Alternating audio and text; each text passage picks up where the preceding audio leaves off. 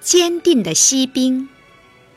从前有二十五个锡兵，他们都是兄弟，因为他们是由同一把旧的锡汤匙铸出来的。他们肩上扛着枪，眼睛笔直地看着前面，穿着漂亮的军服，一半是红的，一半是蓝的。他们在这个世界上听到的第一句话是“锡兵”。这是他们躺在一个盒子里，一个小男孩打开盒盖后，高兴地拍着双手说出来的。他们被送给他作为生日礼物。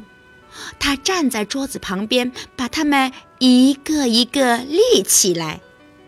这些兵全部一模一样，除了一个。他只有一条腿，他是最后一个被铸出来的。融化的锡不够用了，于是让他用一条腿稳稳站住，这就使得他非常显眼。锡兵们站着的桌子上还摆满了别的玩具，但最吸引人注目的是一座纸做的美丽小宫殿。透过小窗子，可以看到里面的那些房间。宫殿前面有一些小树，围着一面镜子，它就代表一个清澈的湖。几只蜡做的天鹅在湖上游着，它们的影子倒映在湖水里。这一切非常好看，但是最好看的是一位小姐。她站在宫殿开着的门口，她也是纸做的，穿一身淡雅的布裙，肩上围着一条蓝色的细缎带，就像披着一条披巾。在缎带上插着一朵用锡纸做的闪光的玫瑰花，有她整张脸那么大。这位小姐是个舞女，她张开双臂，一条腿举得那么高。这位锡兵根本看不见，以为他也和他一样只有一条腿。他正好给我做妻子，他想。但是他太高贵了，住在宫殿里，而我只有一个盒子可以住，而且我们二十五个挤在一起就住不下他了。不过我还是必须试试看和他相识。于是他在桌上一个鼻烟盒后面平躺下来，好偷看那位漂亮的小姐。他继续用一条腿站着，而不失去平衡。等到天晚了，其他锡兵都放进了盒子，那一家子的人也上床去睡了。这时候，玩偶们就开始互相玩他们自己的游戏。串门、打仗、开舞会，锡兵们在盒子里也吵闹起来。他们也想出去跟大家一起玩，但是打不开盒盖。那些核桃钳子玩跳背游戏，铅笔在桌子上蹦蹦跳跳，吵得那么厉害。金丝鸟给吵醒了，开始说话，而且出口成诗。只有那个锡兵和那位舞女在原地一动不动。他竖着脚尖站着，双臂张开，用一条腿站着，和那锡兵用一条腿站得同样稳。他的眼睛连一瞬间也没有离开过他。钟敲十二点，鼻烟盒的盖子砰的打开。但是跳上来的不是鼻烟，而是一个黑色的小妖精，因为这鼻烟盒是叫人吓一跳的玩具。锡兵，小妖精说：“不要指望不属于你的东西。”但是锡兵假装没有听见他的话。很好，那就等到明天吧。小妖精说。第二天早晨。孩子们进来，把这锡兵放在窗口。好，也不知是小妖精干的还是风吹的，窗子一下子打开，锡兵倒栽葱从三楼落到了下面街上，跌的可厉害了，因为是头朝下跌的，他的军盔和刺刀插在铺石的缝间，那条独腿朝天。女仆和那小男孩马上下来去找他，但是哪也看不到他。虽然有一次他们险些就踩在他身上，如果他叫一声“我在这里”就好了，但是他穿着军服太自豪了，不好大叫救命。紧接着就下起雨来。雨点越来越密，最后下起了倾盆大雨。雨后恰巧有两个男孩走过，其中一个说：“瞧，这有个锡兵，他该有条船坐着航行。”于是他们用一张报纸折成一条船，把锡兵放进去，让他顺着水沟航行。两个男孩在旁边跟着他走，一路拍着手。天哪，水沟里浪头多么大呀，水流的多么急呀！因为刚才那场雨太大了，纸船摇来晃去，有时候转得那么快，锡兵也摇晃了。然而他保持坚定，他的脸色不变。笔直望着前面，扛着他的枪。船忽然在一座桥下冲过，这桥是阴沟的一部分。接下来，四周黑的像锡兵的盒子里一样。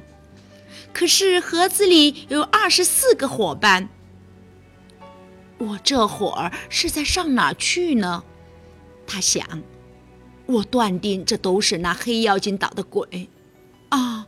要是那位小姐和我在一起就好了，再黑我也一点儿也不在乎。忽然出现了一只很大的水老鼠，它住在这的阴沟里。你有通行证吗？老鼠问他。马上把它给我。但是锡兵保持沉默，把枪握得更紧。船继续飘走，老鼠跟在后面。它是怎样的咬牙切齿呀！它对木屑和干草大叫：“拦住他！拦住他！他还没有付过路钱，还没有出示通行证。”但是水流得越来越急，锡兵已经看得见拱道尽头处阳光照耀了。这时候，他听见一阵隆隆声，可怕的足以使最勇敢的人吓倒。在管道的尽头处，阴沟猛地陷入一条大运河。对于他来说，这危险程度就像瀑布对于我们一样。他离他已经太近，没有办法停住，船就这样冲了下去。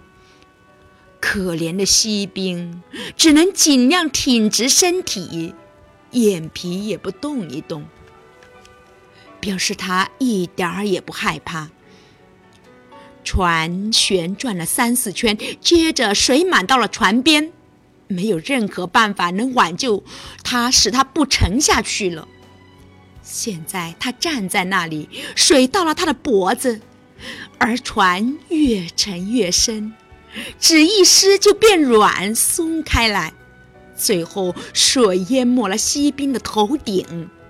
他想起了那位再也看不到的娇美的舞女，耳边响起了一首歌中这样的话：“再见了，武士，你从来勇敢无比，一直飘到你的坟墓里。”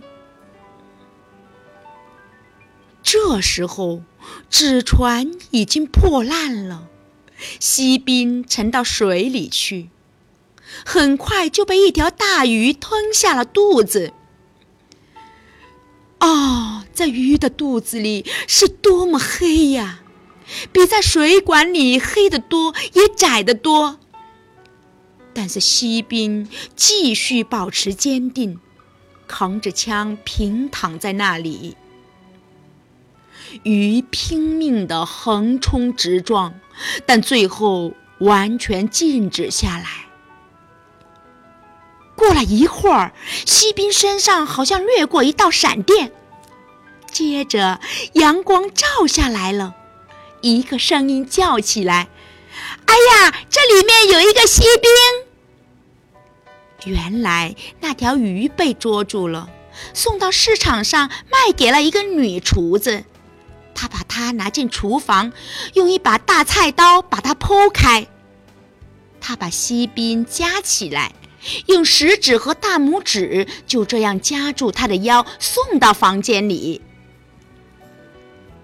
大家都急着要看看这个在鱼肚子里旅行了一通的了不起的锡兵，但是他一点儿也不觉得自豪。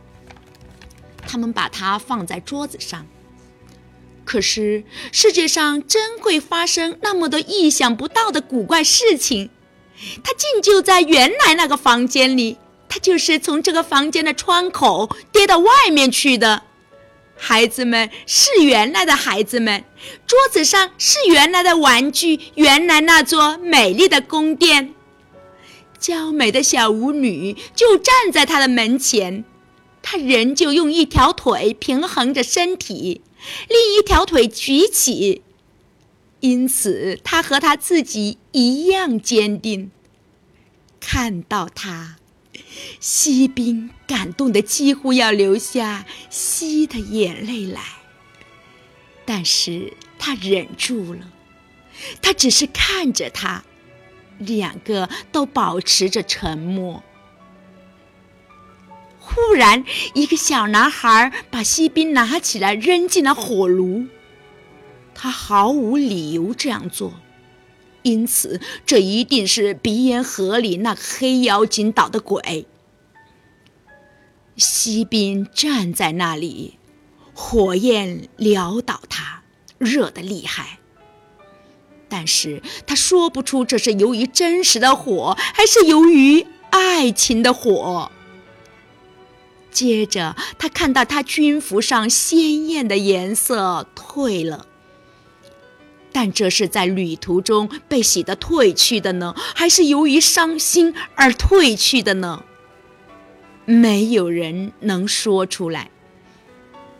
他看着那位小姐，那位小姐看着他，他感到自己在融化了。但是他肩上扛着枪，保持着坚定。忽然，房门打开，风把那小舞女吹起来。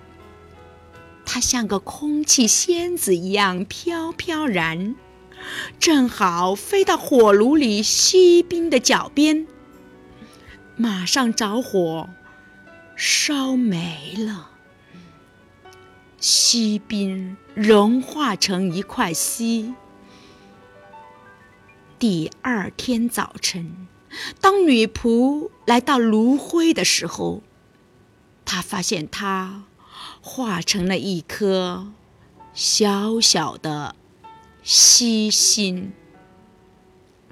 至于那位小舞女，那就什么也没有剩下，只留下了那朵用锡纸做的玫瑰花，烧黑了。像一块炭。